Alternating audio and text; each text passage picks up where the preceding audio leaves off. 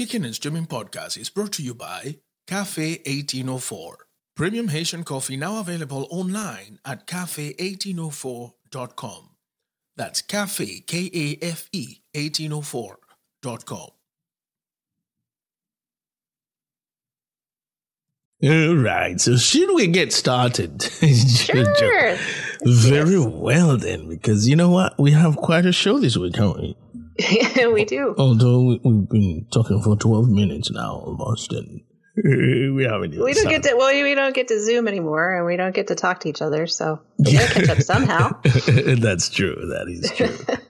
hey, uh, speaking of Zoom, do you know that the people, the makers of Zoom, our uh, recorder, have created something that is basically a direct competition to the Rode uh, Procaster. Uh, you know that thing that I've been I've been meaning to buy that cost almost six hundred dollars. Yeah. And you know, so so it is also something like well, it actually costs two hundred dollars less and is made by Zoom. You can record directly into it. You can drop your little interviews, you know, with hot buttons and shit for for sound effects and stuff, and you can receive your phone calls directly linked into it without needing to, you know, put a wire on your phone. You can just do the the Bluetooth. Bluetooth is into it, and then boom, the same things that the Rode Broadcaster does. So, I don't know, man. I mean, I've been pretty happy with Zoom, so Yeah, uh, that might be the thing, you know.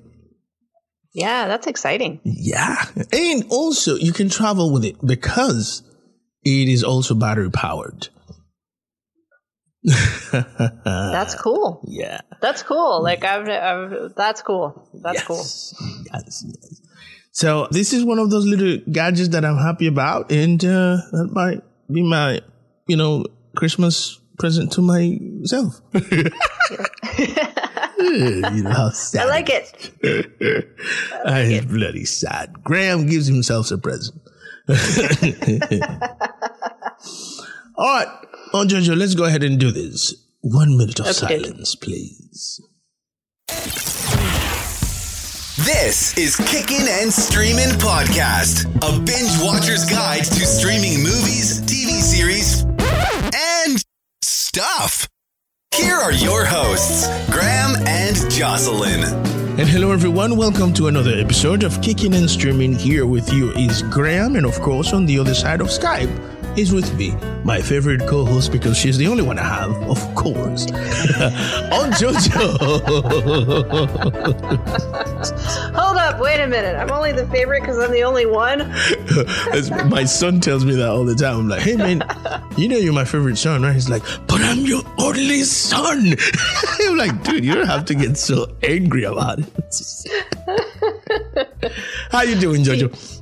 I'm doing good. How you doing, Graham? yeah, I'm doing okay. You doing okay? Yeah, you're doing okay. It's been it's been a it's been a good week. Um, you can say that. Whatever the explanations to that is. uh, this is a week that we are. Um, I think it's, it, it, we could easily start a tradition here, isn't it? This might be something we ha- we will have to do every uh, October. Uh, you know, approaching the days of of Halloween, isn't it? Yeah, yeah. It's uh, getting to be where the nights are a little bit longer and uh, the weather's a little bit cooler, and it's the time for uh, nice warm drinks and uh, good food and cozy mysteries and other people's deaths. Yeah. I like that. um, so, what should we uh, entitled this episode? I, I, I've thought about on JoJo's spooky episode. it is the Well, I don't know. I don't know. I was I was thinking because I, I, I on my list I have a, a lot of British things, so I was thinking streaming bloody murder. Streaming bloody murder. I like that. I love it. I love it. I love it. I absolutely love it. And so, because I'm not a, well, it's not that I'm not a fan, but it, it's not necessarily the thing that I do the most, which is watching um, murder mysteries and things of that nature. more a guy of boring dramas. you know, I, I'm more of a boring drama type of guy, legal dramas and shit like that. So, so really, this is going to be almost entirely on JoJo's show. And I'm mm. dying to, because I saw your list. And by the way, I started watching something on your list and I am bloody hooked right away, which is lore. oh man, where was that and why haven't I started already? you know. But yeah, on Jojo. So so how how did you become a fan of this genre? Since since, since when did, did, did that you know has that been a thing in your life? I actually think as far as as murder mysteries go, it's going to be probably from the very beginning of when I first knew that books existed. Mm-hmm. My father was a huge fan of any sort of reading and any sort of research, but for entertainment, what he loved to read was Agatha Christie. And Sir Arthur Conan Doyle. Those Ooh. were his two favorites. So Sherlock Holmes, loved Sherlock Holmes, and he loved anything to do with Agatha Christie. And so uh, he gave me an Agatha Christie book one time because I liked uh, the Nancy Drew books, the, the awful, terrible, terrible pulp Nancy Drew books. But he gave me a Nancy, he gave me a uh, Agatha Christie book once, mm-hmm. uh, along the, something along the lines of "Stop reading that crap and start reading this crap." and I was hooked.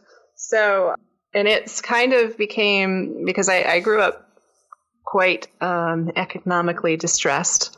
And so we had uh, three TV channels, and one of them was PBS. And PBS, gotta love PBS because it, it brought a, a whole lot of things into, into people's homes that otherwise you'd never get to see.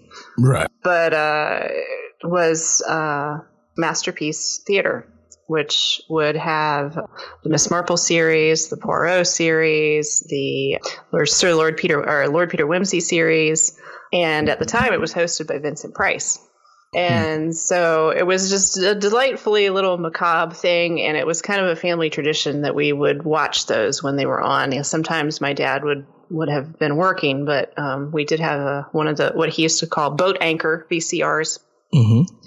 and uh, which you know they're the size of a t- computer tower times three or so and you know big vhs tapes and he would record them and so you know we would we would watch them so that's kind of how it happened with me is uh, from a, a, young kid my my father enjoying a good mystery I, I, think we should actually at some point do an episode just talking about your father because uh, uh, you know the the conversations we've had about him have uh, resulted to me like one of the most fascinating people uh, out there. And I, I, I truly wished that I had the opportunity and the pleasure to have met him, met him at least once to just have, to just have a drink with him and, and, and have a, one of those long ass conversations that are full of anecdotes and, and, and show off knowledge that only Graham can do. I I would love that, and I, I wish you could have met him too. He he would have enjoyed you very much. He would have enjoyed talking to you very much. Um, he was always a huge fan of any sort of intelligent conversation. So I, I know that he would have he would have loved to have gotten to talk to you. So I wish that would have happened as well. But his gift to me, even though he never met me and I never met him, was the fact that he has this daughter that today hosts a podcast with me and is also a fantastic conversation and, and a great friend. So that is, uh, I'm eternally grateful. Uh, um, so on Jojo. Yes. I would like you to take the realm of this and, and get started with your first recommendation. And, okay. and, and I will be shooting some questions about, because again, these are series and movies and shows that I'm going to start watching too. And as I told you before uh, earlier, I have already started watching. By the list that you sent me prior to the show, I already started watching one of them and I'm hooked. And and I will go down the list because uh, as of yet, everything that you've ever recommended to me, either because we, we started doing this show together or before that when we just used to just talk about things that we're watching. Every time I've watched them, I've, I've learned a lot about actors in, in performance that I've perhaps have never heard before or never followed before. And I've become big fans of them. So, uh, what do you say we get started then? Let's get started. I'm excited. All right. Who's your first one? What you got? All right, so I'm I'm going to lead off slightly different order than the list I originally sent you, only because of, of the conversation we just had ab- about my dad. Um, I'm I'm going to start with my first recommendation, which is Miss Marple, and Miss Marple from 1984, the series that began with a TV movie in 1984. The reason I'm choosing this particular Miss Marple is because of the casting. Miss Marple is, if you're not familiar with the Agatha Christie character, she is an old lady. She is a never married lady. She lived in a small town in England her entire life, St. Mary Mead. She never really left it, but she has an unbelievable eye and nose and instinct and knowledge about human nature and she is almost a savant when it comes to evil. Mm-hmm. So the lady that plays Miss Marple in the 80s was an actress by the name of um, Joan Hickson, and she is so good. She is so good. She takes this character that could be turned into kind of a bumbling, strange idiot that I have seen in a few movies and other series, mm-hmm. um, and elevates her to what she actually is, which is a genius.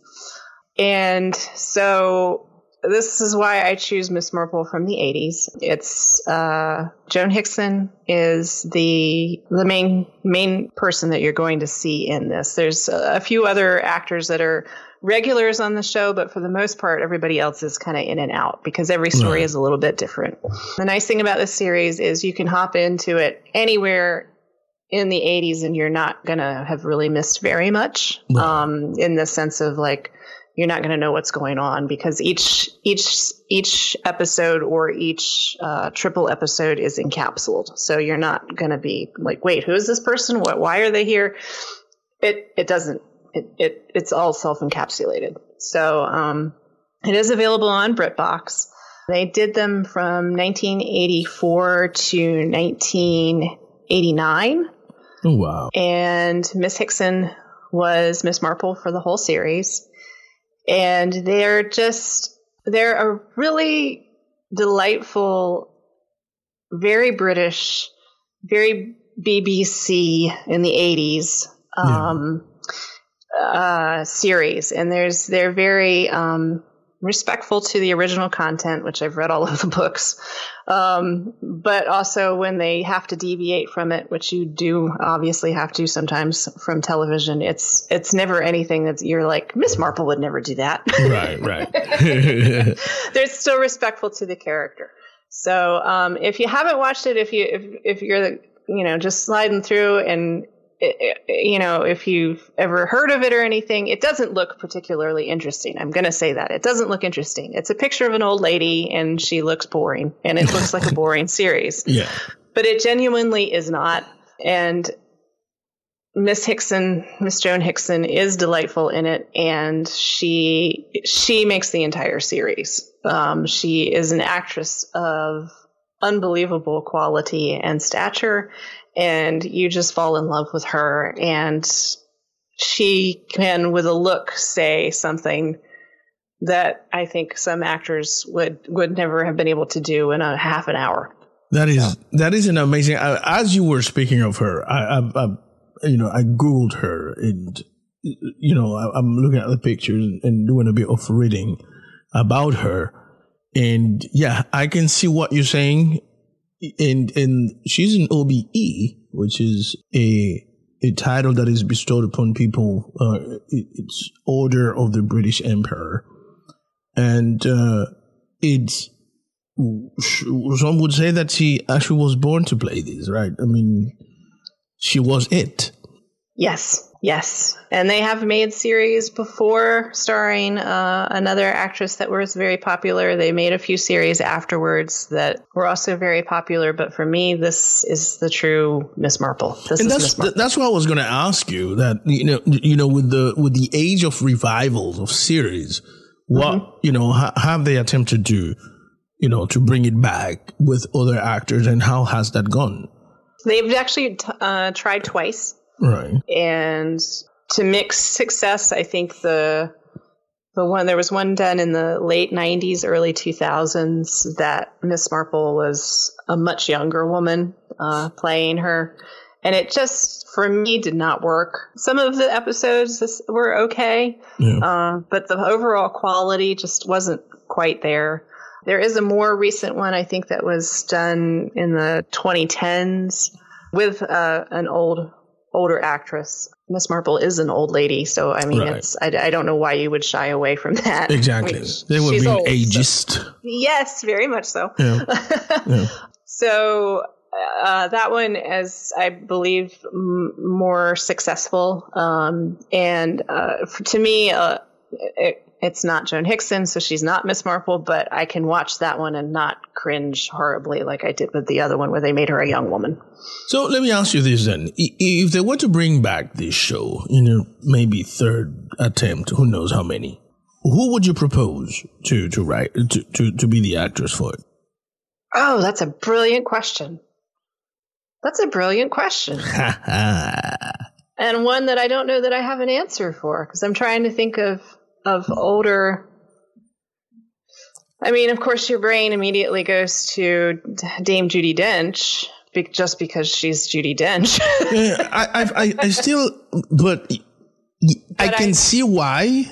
But again, Judi Dench has this this air of of elitist she does. that I don't know. I would be convinced to see her playing a small town older lady that has, you, you know, I don't know. yeah, yeah, you're completely right because she does definitely have the the I don't know the Queen's English about her. So I that's I don't know, Graham. That's an excellent question. Well, then that might be Stumped me. that then might become our little homework if we were to cast someone to play uh, Miss Marple with the same, well, with similar qualities as, you know, Miss uh, Joan Hickson. Who would that be? Why don't we just open that question, open up that question to our to, to our audience too, right? To our listeners. Yeah, Yeah. yeah. I would love to hear what what what folks had to think of because I I I'm stumped, but that doesn't mean as soon as we finish recording, I won't think of five actresses. So Yeah, yeah the, the the the the mind is just like that, isn't it? it is. It's, it's lovely. It's lovely with that kind of thing. Very well then. So nice to meet you, uh, Miss Marple, and uh, I'm gonna, you know, and do not be alarmed, and that's to our listeners too. If m- some of these things I don't know about, sounding like a, a guy that seemingly knows a lot of shit. There are some things that I don't know, and it's all based on the fact that I was not raised in the US or in in in a country outside of the Caribbean. In, in where I grew up, it's it's it was either French TV or Spanish TV. So there's a lot of things that seem to be part of everybody's childhood um, of our contemporary contemporaries that I will be completely ignorant of. So I'm discovering these also with Onjojo, which is why Onjojo is the one taking the lead on this one, and I am delighted to pick your brain. so Well, and and with I can say also for our listeners, with myself having grown up economically challenged, aka dirt poor, um, I have a, a a slightly different, I think, knowledge set when it comes to entertainment. so so there's plenty of gaps in my knowledge as well. Um, whole swaths of, of things that I that were happening that I, I I didn't know about because you had to have money to know about them. yes. So, um, you can say though from that that I can bring you a few things that you would have never known about simply because you had money and you didn't watch PBS. So there you go. no, that wasn't the case at all. As a matter of fact, I was while you were saying earlier when you were doing the the preamble, and you said something about how there was only four TV channels, and in you know PBS was a big part of your life. Mm-hmm. It's amazing how in in today's culture, anyone who seemed to watch a lot of PBS or listen to a lot of NPR most people will look at you as if you were being completely elitist. Yes. like, yes. but it's public radio. It's public TV. That should be readily available to every, that should be the go-to to anybody instead of cable. you know, you yes. know. Yes. Eh, and that it, was definitely the case with me or with my family growing up, we always had PBS. We would, you know, the, we could always have the rabbit ears and the little, you know, nine inch TV and watch PBS. Absolutely. Um, or you know, the AM radio or that kind of thing. But we we never had cable ever. Yeah. In so. in into like this is why you know, about two years ago, I, I completely gave up on satellite radio in, in my car and, and I'm only on NPR and, you know, you would tell someone, well, I have satellite radio and they, nobody makes a fuss about it. But you said, right. well, I always have NPR in my car, and people are like, "Ooh, NPR, look at you." it's, it's very strange. It's very strange when that happened. Yeah. I don't know when that happened. It's a very strange phenomenon because it's like, no, this is free. You're right. It's not an elitist thing. It's free. The satellite radio and the cable should be the elitist thing, which is the way it was when I was, you know, coming exactly. up. Exactly. It's not that way anymore. And, and, and by the way, NPR is always asking you for money. you know, yes. Yes. So, and a big part of PBS was pledge drives. You yeah. you know you'd go in to watch your favorite show, and it would come on, and then five minutes later there'd be somebody on there begging for money, and you're yeah. all like, "But what happened in the episode? like, I'm gonna watch this person ask for money for the next ten minutes. Oh yeah, God, yeah, yeah. that's exactly right. But it's always good to make this little uh, uh, parenthesis here because it, it's it's important that we talked about we talk about the um, the societal mischaracterization, if you will, of yes. public radio and public TV, because I think everybody's got it, got it wrong. You know, everybody's got it wrong. Yep. I've, I've always been a fan of, of this kind of entertainment because it has no agenda but to educate. Simple. That's it exactly. That's it exactly. The, it all that's that's but I will tell you a story about my father. I'll be tangential again. Mm-hmm. Um, but a huge part of the reason why my father worked in television for 60 years at least. Mm-hmm. And his main reason for working in television was one, he loved it. He loved his job. He loved being challenged. He loved fixing things. He was a problem solver. He loved doing that. But the other thing was he felt like he was performing a service in that he was educating people that people who would never be able to see or find out or discover or learn anything else any other way but they could through television. And he honestly felt like he was a a facilitator in education. That that is vocation that is a rare vocation if you will.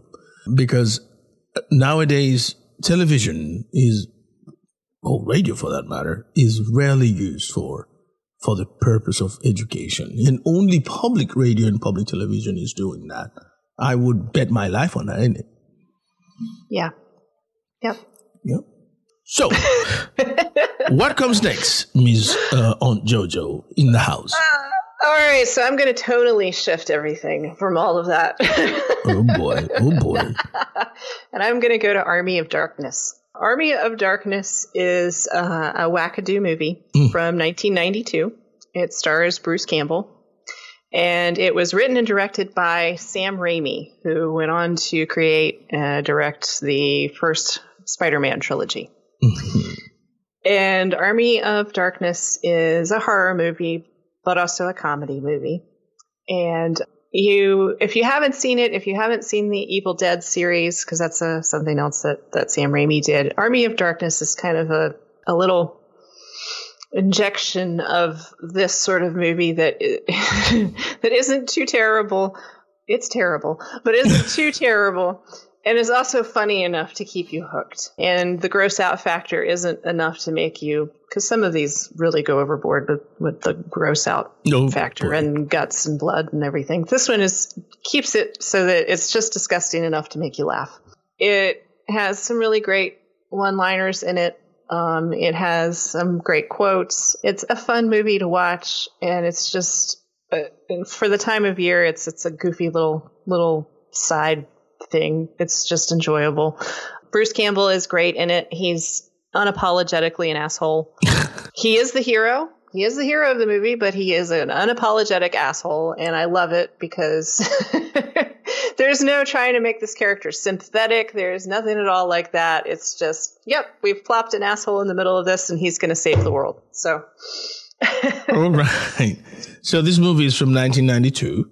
1992. Yep, he is. Uh, Bruce Campbell plays a man who is uh, accidentally transports himself to the 1300s to the court of King Arthur, Oh uh, who isn't a king at the time. He's a lord, I believe. I don't think he's quite made it to king yet. Mhm. And uh, there is an army of uh, dead that he's accidentally brought back to life by accidentally bringing transporting himself to this time. So he has to retrieve a book called the Necronomicon, which is made out of human skin. Oh my goodness. and with the use of that, he can get home. Totally ridiculous, but um, it's a lot of fun. So Uh, at, one- at- at- at what point of the week would you say, you know what, I'm just gonna crawl on my sofa and watch this movie, and uh, what do you pair it with?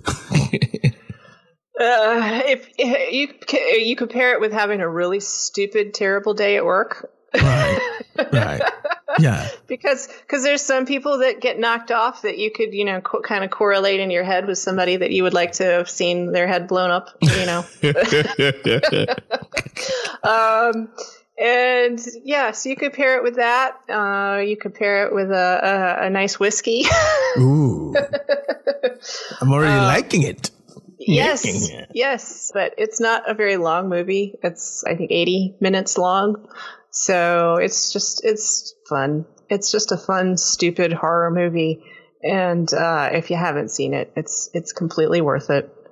And there's a, a line in it that that hooked me into it and made me watch the whole thing because at the beginning of it, I'm like, this has got to be the stupidest thing I've ever seen in my life. But there's a line towards the beginning where somebody is claiming to be in charge, and uh, the character of, of that Bruce Campbell plays, his name is Ash, looks over him and says, "You are in charge of two things: Jack and shit." Jack left town. So you're in Jack charge of town. shit. That is awesome. That's awesome. yeah. So yeah. There's some people that yeah. need to be told that in their lives. yes, yes, Yeah. exactly. Jack left town. He's gone. So there's my uh, my little cult horror film. It has quite a following.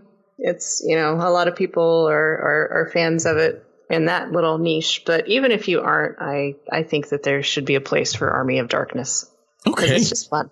This is one. This is one for my list too, and the, I can watch a movie at several point of my day, which which is a, an ability that not a lot of people have. I can start a movie, go to work, come back at lunch, continue it, and then finish it when you know at some point in the week. So this would be one of those. Yeah, yeah. It's a it's it's incredibly stupid, but it's just enjoyable. It's enjoyable stupidity. It's enjoyable stupidity. There's very little of that, but but if you can find that in the movie, enjoy it. I can tell Yes. you. You know. So before you you continue, I, I'd also like to make a little parenthesis here and throw a, a little ball in the air. Mm-hmm. For the second time in its existence, Hulu has been is doing this thing that they have called Huluween.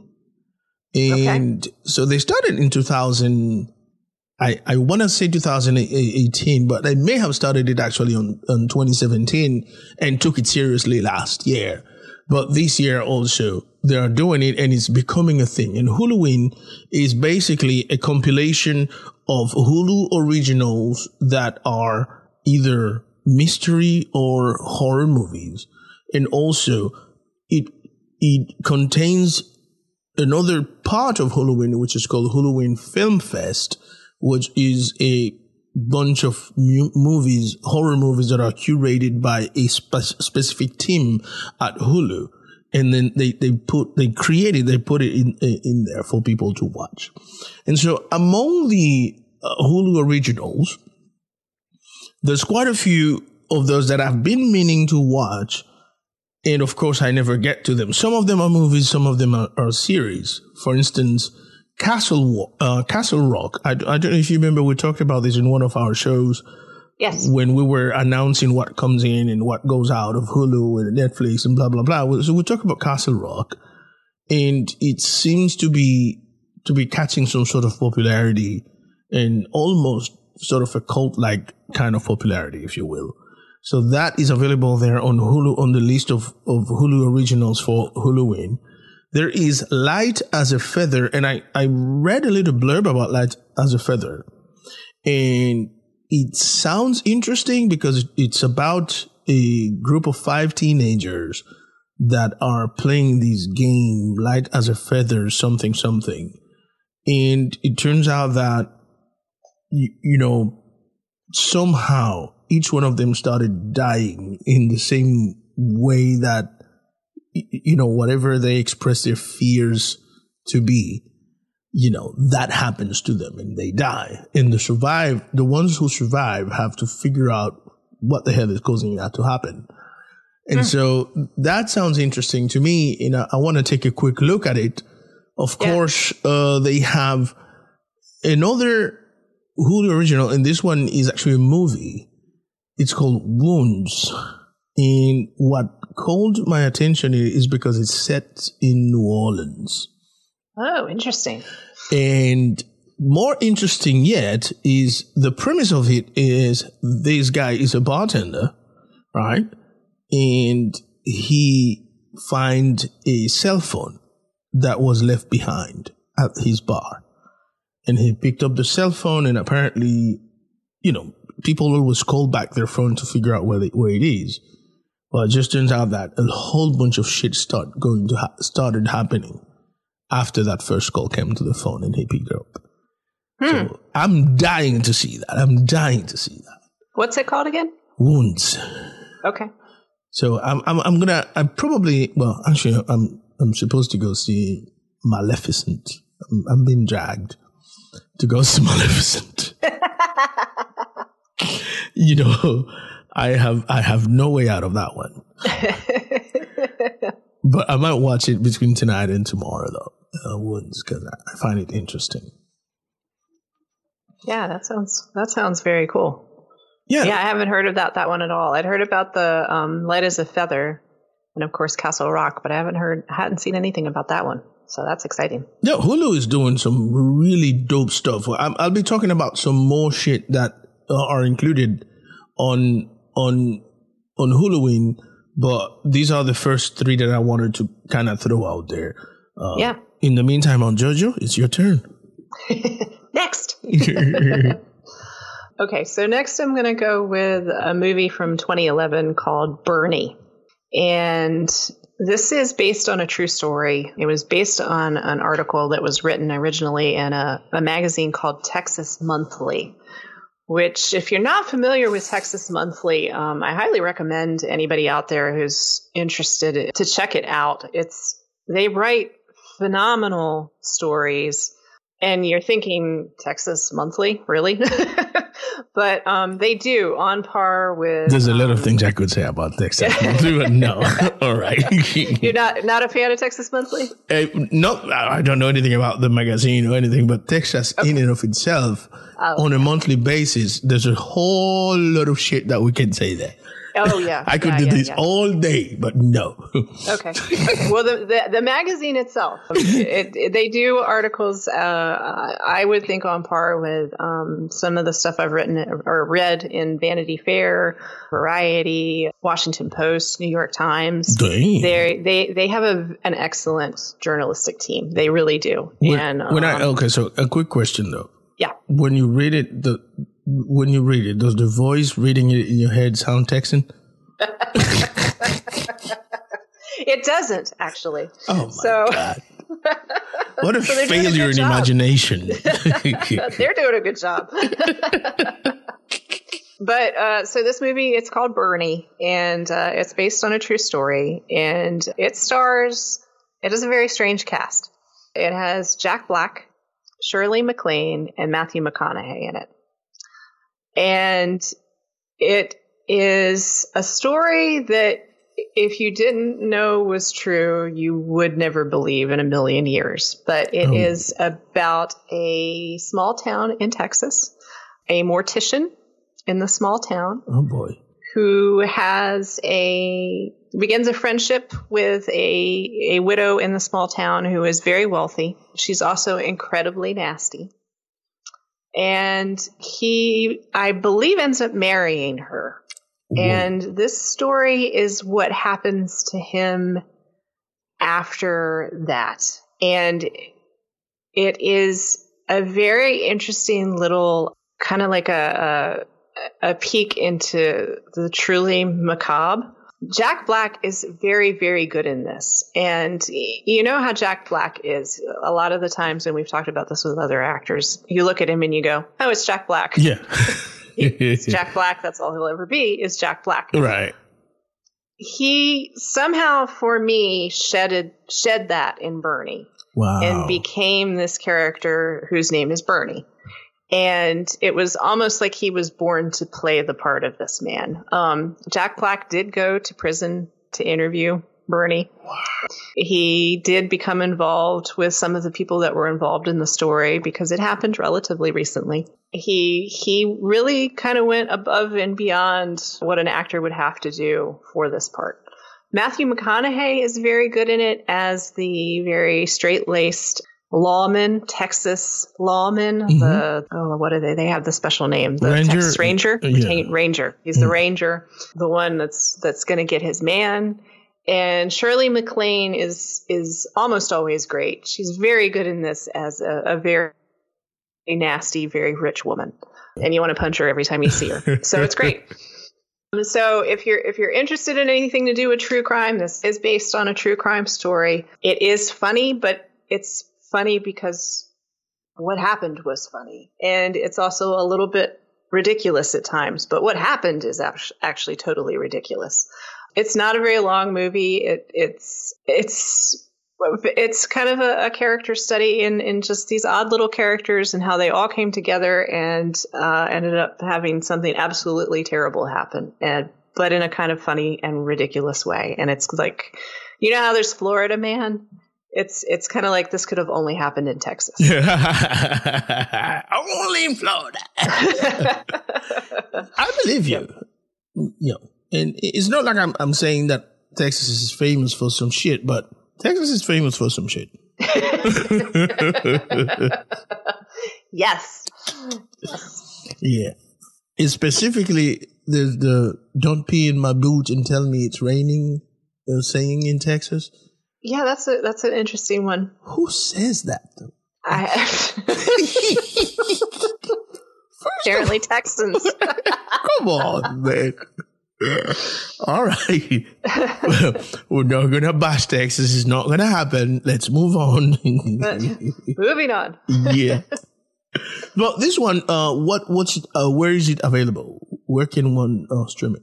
I believe it's available on Netflix. Uh, let's see. Looks like you can get it on Google Play, Vudu, Amazon Prime. I think it must have originally been available on Netflix, but maybe not now.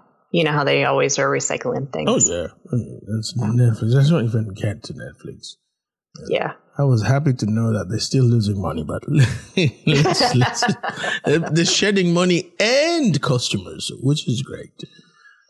Although they're a big part of what we do as podcasters, but fuck Netflix. Yeah. Damn it. Yep. That was a big rant right there. All right. Yeah, so Bernie uh, is available on a number of streaming services: Hulu, uh, no, Vudu, Amazon Prime, and and something else, right? uh, Google. In Google Play. All right, on Jojo, that one I'm gonna watch one of these days, but not soon. Um, yeah, it sounds a bit serious to me, but yeah, we'll, we'll, we'll get to that one. Yeah. Tell me what you got next. I'm going to go with a, another Agatha Christie adaptation. This is a newer one. This is from 2015, and it's called And Then There Were None. And uh, it's based on one of her more popular novels from the 30s. And this is one of the best adaptations I've I've ever seen of one of her standalone novels because this doesn't feature any sort of a detective or anything like that. Uh, she was famous for writing, you know, the characters, uh, character detectives. Yeah. This one was just a, stand, a standalone novel. This one is excellent. It has great production values. It has a brilliant cast. It has just enough changes to keep it fresh without being disrespectful, if you would. And an ending that even today, even though Christie wrote this, you know, by this point, you know, close to 100 years ago, even today, the ending is shocking. Oh, wow. And if you don't know anything about it, please don't do any research. don't get spoiled by it. Don't get a, get a spoiler. This one is is is excellent. Um, it has the cast is uh, some of the names are Aidan Turner. Um, there's Miranda Richardson, Charles Spence. I'm sorry, Charles Dance. Uh, Toby Stephens. There's a lot of British that guys in it that Yeah. are always excellent. And Well, you're oh, Charles "Oh, Dance. Charles Dance is the first one I recognize of, of the names that you've said, and the only reason I recognize him is because he was the Lannister patriarch in in Game of Thrones. Yes. So he was the dad of of Tyrion and Jaime, and of course Cersei Lannister. That's the only reason I recognize the, the name of Charles Dance. But yeah, there's a lot of that guy who did that thing in in, in, it. Yes, yes. Sam Neill is in it too. So it's it's it's a it's a good cast. It's uh, three episodes. So it's a So that was a what a mini series. mini series. Yes. By whom? By BBC, I suppose. Um, I believe it was the BBC. It was either the BBC or um, Channel Four. Uh, yeah, it may have been Channel Four. Actually, I don't think for some reason I don't think it was the BBC that did this one. I'm not 100 percent sure. And where one can find where can one, find this one? this one you can either watch on BritBox or you can get it through Amazon. Is Amazon is is it free for Prime carrier? I believe you have to pay for it. Okay. Yeah. So uh, you've mentioned BritBox a couple of times, and I know we've, we've talked about BritBox, but would you care to tell our listeners what what BritBox BritBox is all about? Yeah. So BritBox is uh, another streaming service. They stream uh, British TV. And uh, they stream some very old and esoteric things. They stream newer things. They are well worth the money. I think they're like six bucks a month or something along those lines. Maybe a little less. They're not not a huge amount. Yeah, it's, Um, it's about sixty dollars a year, which is basically what you would pay for a subscription on, on Xbox or whatever. Yes. Uh, I mean, you definitely pay more for Netflix. Yes, you talk yes. about twelve dollars a month. Um, Yes. So yeah, You'll yeah, you'll pay more for Netflix and with BritBox there's there's they have they have so much. And if if you're a fan of British television at all, and I definitely am duh, obviously influenced by PBS in that from my youth. Um but if you're a fan at all, it's it is well worth the money. There is a little bit of something for everybody on there. You know, there's the British comedies. Um, Doctor Who is on there yes. from the the very beginning, the first very first uh, episodes, seasons. Of Doctor Who, old school. You know, there's uh, some of the old comedies are on there, like Last of the Summer Wine and Waiting for God, and um, so there's there's some there's some good stuff on there. So if you if you like British television, it's you try the trial, see what you think. It's free for I think a month. Fantastic. And then if you, so yeah, absolutely has my hearty endorsement. Yeah, yeah. I, I'm I'm gonna get onto on on BritBox, but when I finish watching all of the Doctor Who I can on on Prime, Yeah. then I'm gonna go back then to the old episodes, which you know that is only can, we can only find on BritBox. Yes. All right, so why don't you tell me something uh, about these the cabin in the woods?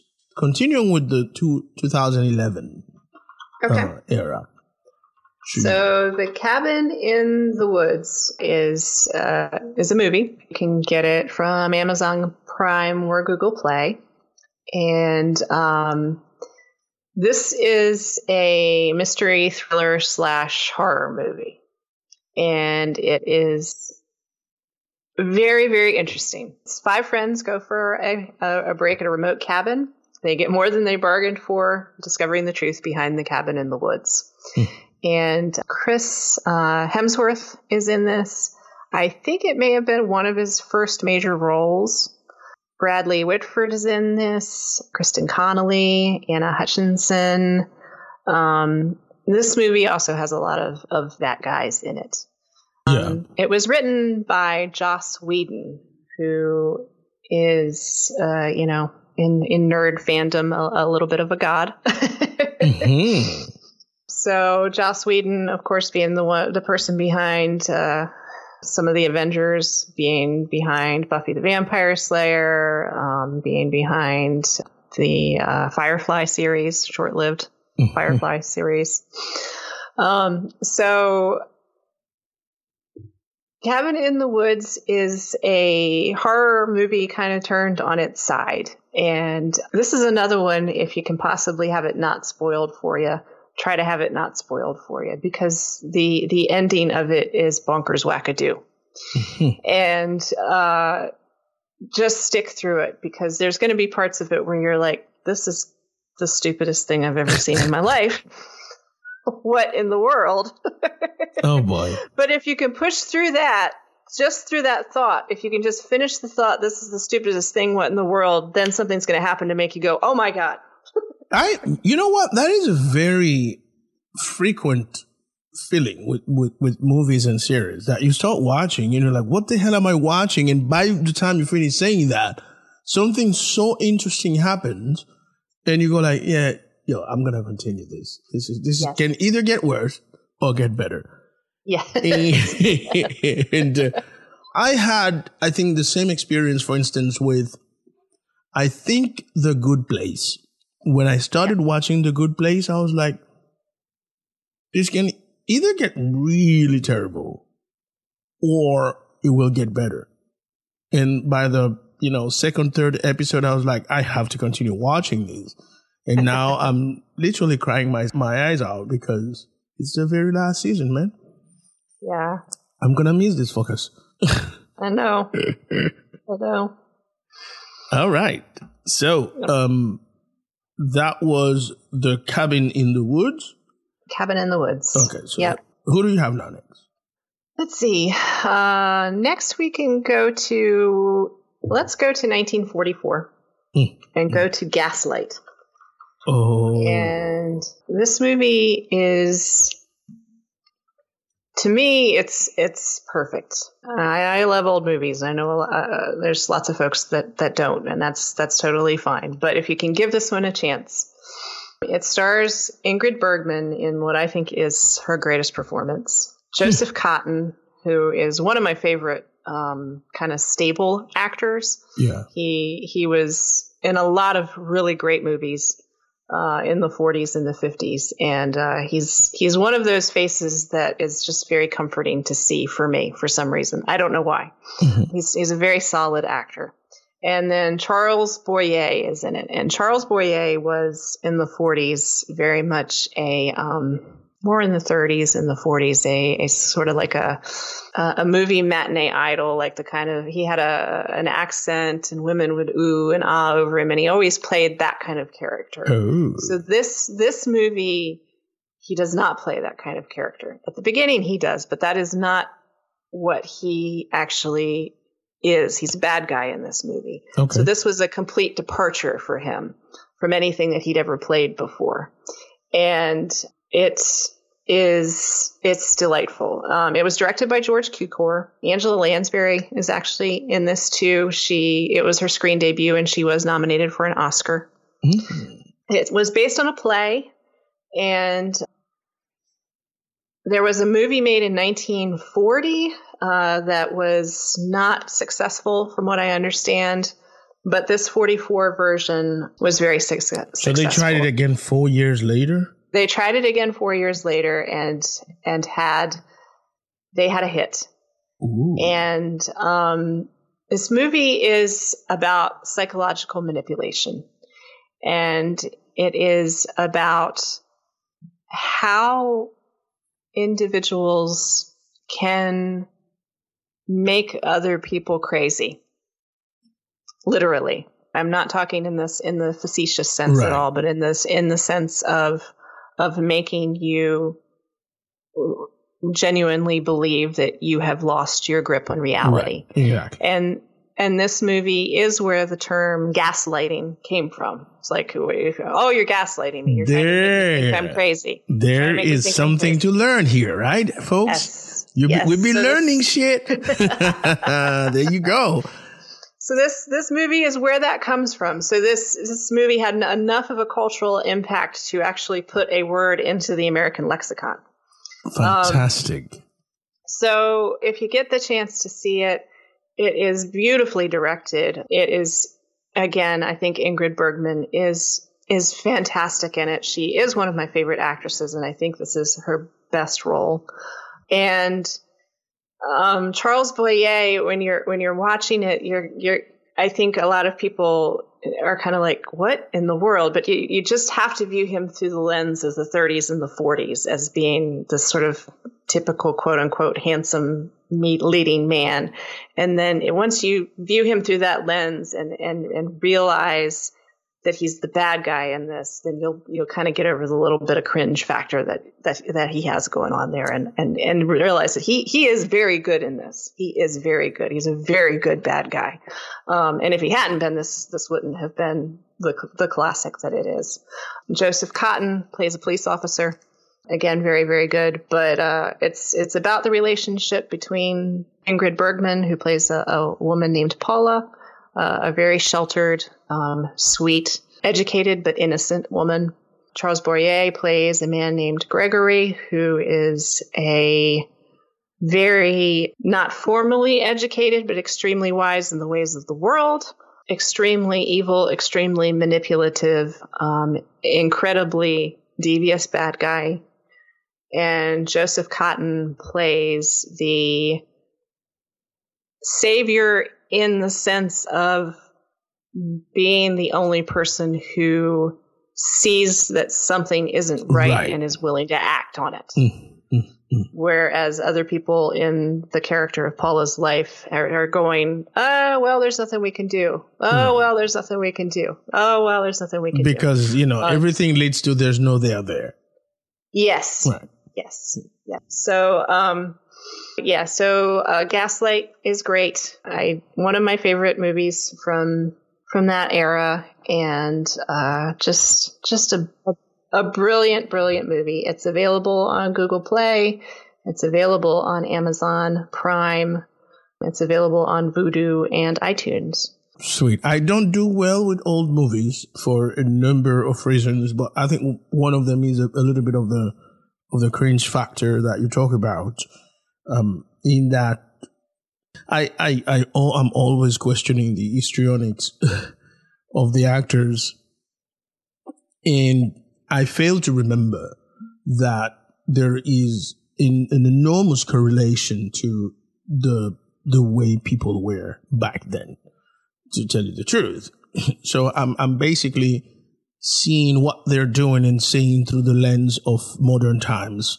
Whereas I fail to remember that they are precisely acting up their times, in their time, and speaking and using lexicon and gesturing and um, and using phonetics of their time. So that is a failure on my part, but uh, I am going to give that one a go because, again, gaslighting is even even a in actual terminology in modern psychology in, modern yes. behavioral science. Yes. And if you want to really know gaslight in, in a nutshell today, you can look basically at what, you know, the the Trump administration administration does with the truth and, and stuff like yes. that. Mm. 100%. And if you want to see the, the origin of that and, and, and everything, this movie displays it so perfectly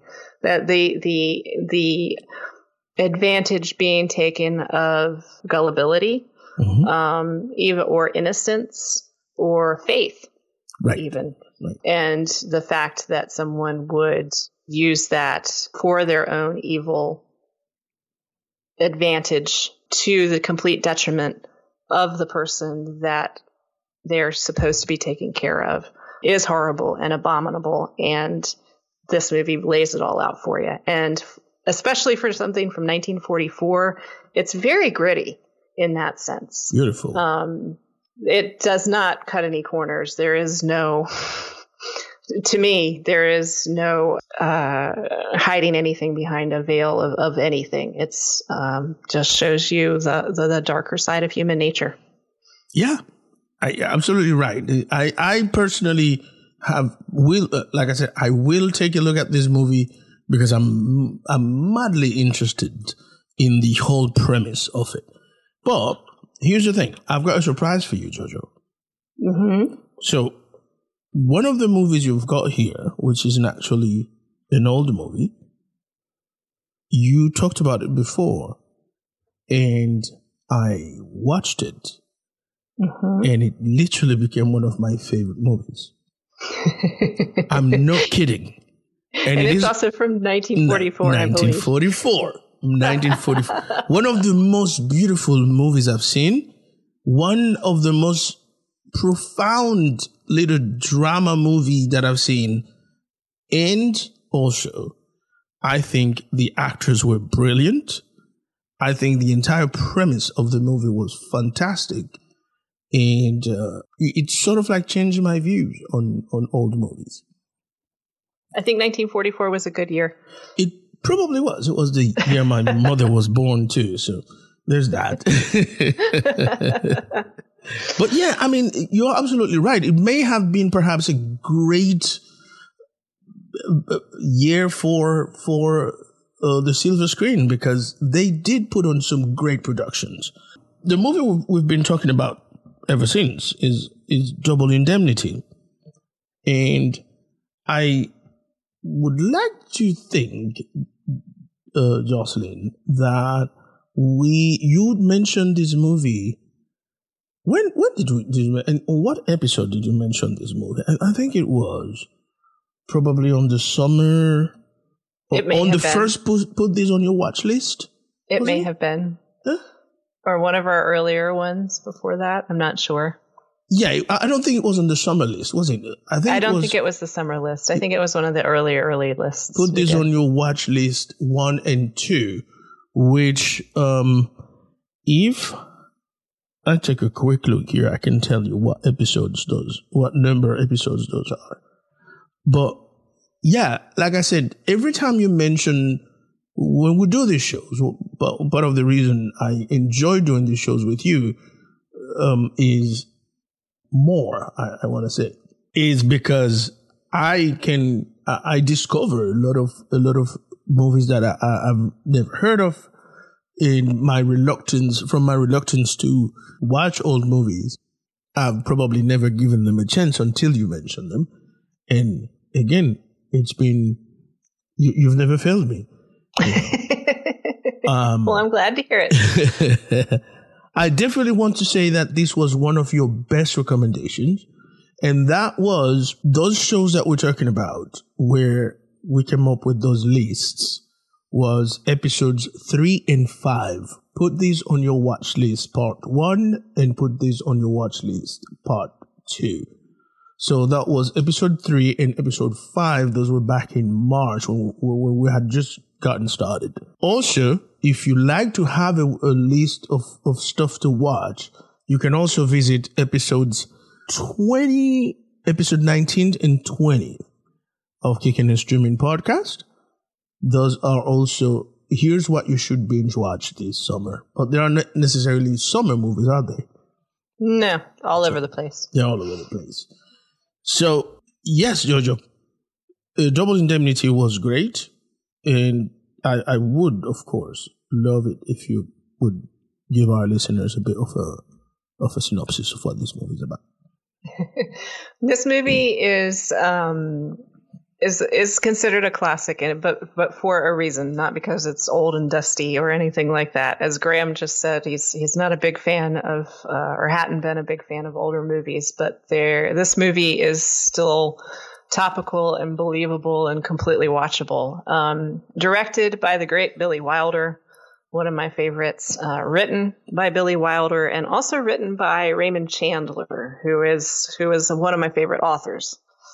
This movie is about an insurance rep who uh, lets himself be talked into a scheme of insurance fraud that involves murder and yeah. murder of an inconvenient husband. And it also stars, uh, well, uh, Fred MacMurray plays that uh, that insurance rep. The female lead is Barbara Stanwyck, who is another great actress at the time. And then we have an insurance investigator who just doesn't like the way things look. Yeah. And that is the great Edward G. Robinson. Uh, to me, perhaps the great, the, the greatest uh, uh, supporting character I've seen in anything ever. Yes. Yes. Yes, I'll agree with you 100%. And uh, so he's just it is about you know the the sexual tension between Barbara Stanwyck and Fred MacMurray, the the longing the lust, the the fall into doing what you would never in a million years think you would do for money uh, or for love, yeah. and then the long arm of the law, if you will, in the form uh, not of the law but of insurance. yes, um, and by somebody who is just just doesn't feel like something is right. He's the only one who doesn't feel that something is right, but by golly, he's he needs to figure it out, and not necessarily because he wants he, I think just in the in the way that some people have to finish a puzzle or have to finish a crossword, he just can't let it go because he just needs the yeah. resolution of it. Yeah. He, he he just smells something wrong and he needs to figure out what it is. Yes, and uh, and whether he's right in thinking that. So uh, if you haven't seen it, it's it's a film noir. Uh, it's a, it's a murder mystery. It's a thriller, and it's just it's just lovely. I'm, I'm uh, I was in awe uh, the entire time that I saw this movie. And um, I was like, I, I, cannot believe she got me to watch this. But most of all, I cannot believe I'm liking this. I'm enjoying this so much. It was, oh my God, what a movie. What a movie. yep, you're, you you you're good, George. I ain't gonna lie you know I ain't gonna lie, but you good. You good. All right, so we have two left, uh, Georgia. It's amazing that, that, we've gone through this little list right here, but uh, yeah, we've got yeah. two left. So you one, want to talk about lore next? One I've already started watching, and like I said, uh, this is the third time I'm gonna say this. I'm hooked. I'm hooked. I'm hooked. I'm hooked. Please tell us about lore. So lore is on Amazon Prime. And Lore is a TV show that was made from dun, dun, dun, a podcast. Yay! Um, so, uh, and it's how folklore has shaped, I would say, the the psyche of of the country, um, yes. of of us, and how true stories have been used as sort of uh, in the uh, like a, a, teaching manner or or changed a little bit or moved a little bit or they have some basis in fact to kind of say you know oh well here's the boogeyman that's going to get you or here is you know your reward for being a good person or here's what's going to happen to the bad guys if you do this. So it's it's a very interesting little series. Each episode is about 30 minutes long. There's two seasons of it and there's some very interesting stories in there and it's you'll you'll learn a lot. Yes. Um, it is it is based on fact. It's not fictional stories and and it definitely goes in depth into the uh, the research and the the tangentials and the um, w- what references. That's the word I was looking for. Right. The references, so that you know that this isn't just some story that this guy is telling you that he just pulled out of his elbow.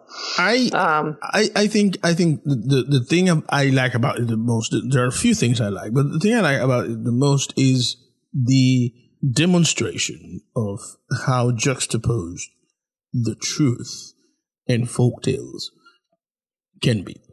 Yes. And, and, and how pretty much everything we've ever heard of that is said that someone would have to say, you know, the, the story was that sometime back in blah, blah, blah, blah, blah, this happened, may have happened. But by the time it comes to you, by the time you hear of it, it has been swirled around and diluted so much that it is that part of it that becomes the folk, the folk, the folk tale, right?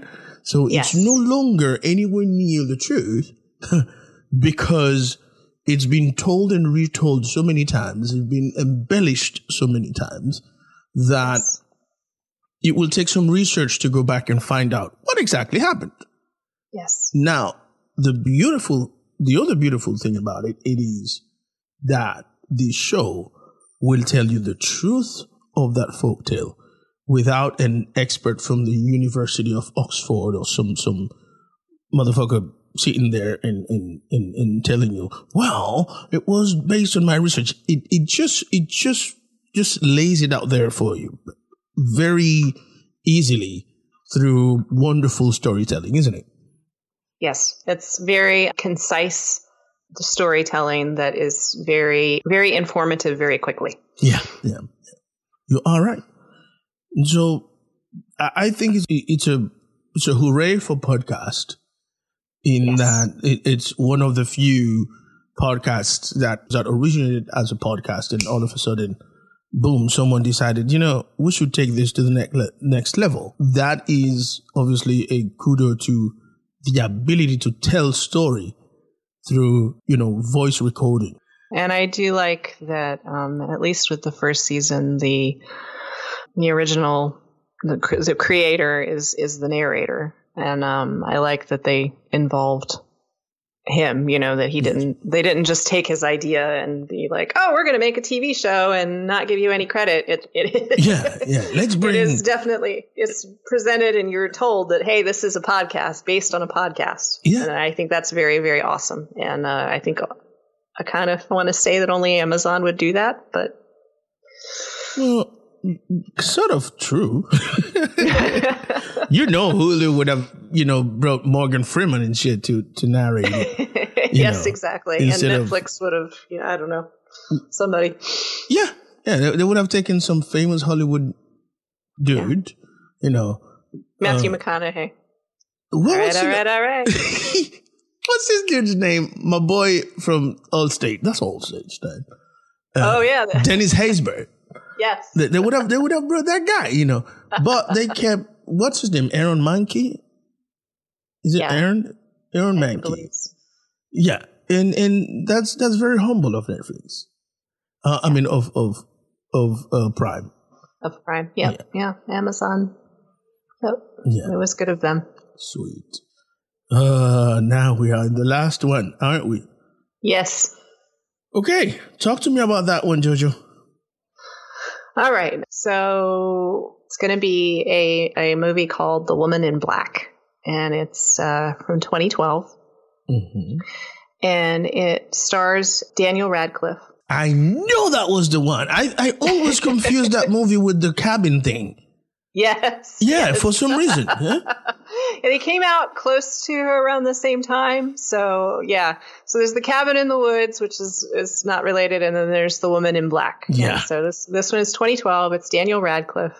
There's a few uh, black guy English guys in it, and it is a gothic horror movie, and it is for me a horror movie in the very true sense of the term horror. I'm I'm not a huge horror watcher, but I do love something that is is is scary and creepy but psychologically. I, I don't really I'm not a huge fan of all the big jump scares. I, I I'm not a big fan of lots of gore just for the sake of gore. Yeah. This one is um it's paranormal. There are ghosts involved. But there's also a question in your mind if there really are, or if some of this is coming from the brain of the of Daniel Radcliffe, of the character that he plays. Right. You aren't quite sure if perhaps he isn't mad, insane. Mhm. Um, and I thoroughly enjoyed this movie, and it did thoroughly creep me out. And uh, there was another version of it made in 1989. I think that was a TV movie that was made, I believe, by the BBC or maybe uh, LWT. But they uh, this one was a British, American, Swedish, and Canadian production. Oh Lord. um, it's set in the early 20th century in England. It follows the character that Daniel Radcliffe plays. He's a recently widowed lawyer um, who has taken a job at a remote village in uh, England and is told that when he gets there that the, the town and, and a a particular a house in the town is haunted by the ghost of a woman in black and he is not a big believer in that. He's a man of science. And this story kind of takes you down a path of grief because uh, he is recently widowed, of madness, of love, and of possibilities. And um, I enjoyed this as much as it creeped me out. I did enjoy it very much. Um, and it felt like sort of like reading an, an old short story and a creepy old short story, uh, you know, set in, in the Gothic times, Gothic Victorian England. Mhm. The production of it, everything is very gray and foggy. It's very atmospheric. And it's definitely something to put on. And, uh, you know, if you have a fireplace, have a fire, or maybe have the, the puppy dog in your lap and just kind of curl up and, and watch it and be prepared for a nice little creep fest. Yeah, my dog is is ninety five pounds, so no, he's not gonna. not that dude, no. But, but I feel you. oh God, yeah. Um. So this is one of those that I know of, and I have been hesitant to watch because I don't know the whole the woman in black thing sort of like creeps me out from the very beginning. And now that I have assurances that you know it's not you know jump at you scary kind of shit, I'll probably go ahead and give it a look. Yeah, it's it's. I mean, there is a couple of little like gasp scenes, but it's not full of those awful jump scares that are just there to make you, you know, pee yourself. Essentially, this is this is a little more psychological, a little more creepy. Okay, sweet. So, like I said, we with this show, we we wanted to to start a tradition that I will become more familiar with. I'm I'm going to be more open to watching certain movies now. Um, one could say that I'm kind of boring in that respect because I, I only gravitate towards a certain genre and and could be very dismissive of others. And so just so everything doesn't fall on on on, on your shoulders that heavily, I'm gonna be more prepared next time for for this particular episode. Um, so streaming bloody murder is this new tradition we have started, and it is all about what you should be watching in this epoch of uh, Halloween, right, George? Yep, creepy time of year. Creepy time, yeah. The the ghosties and the ghoulies and the spookies and the No, the fog and the the fog and the darker nights and Hmm. yeah, time to think about our own mortality. yeah, I, I, I don't know. something like that, innit? so we definitely hope that you have enjoyed uh, this show. We hope we, we hope you've made at least you know you've you've chose to watch some of this or all of it for that matter. I know I will, and of course, if there are more movies or series that you would like to suggest, we are we would love to hear from you. You can contact us. Uh, we have an email address. It's on our website. Our website is kickingandstreamingpodcast.com. Also, you can follow us on Instagram. On the IG, we are kicking and streaming underscore podcast. You can find Jocelyn also on Instagram as Jocelyn Podcast, right, Jocelyn? That's me. Jocelyn Podcast. I am Mr. Putzetta on Instagram and also on the Twitter, Mr. Putzetta. You can find the podcast on Twitter as Kicking and Streaming Podcast. We're happy to come to you every week, but we also would love, to, would be very happy to hear what you have to say about us. And if you do, do that please on Apple Podcast. You can rate us. You can say a few words, and um, you will make us very happy. Very Right. happy. Very happy. Yeah. Again, this uh, this is a special one. We hope you like it, and tell us what you think. We're here for you. We're here every day, and we'll be here back next week. For me, for Jocelyn, this is hasta la vista. Thanks a lot, everybody. Bye, people. Bye.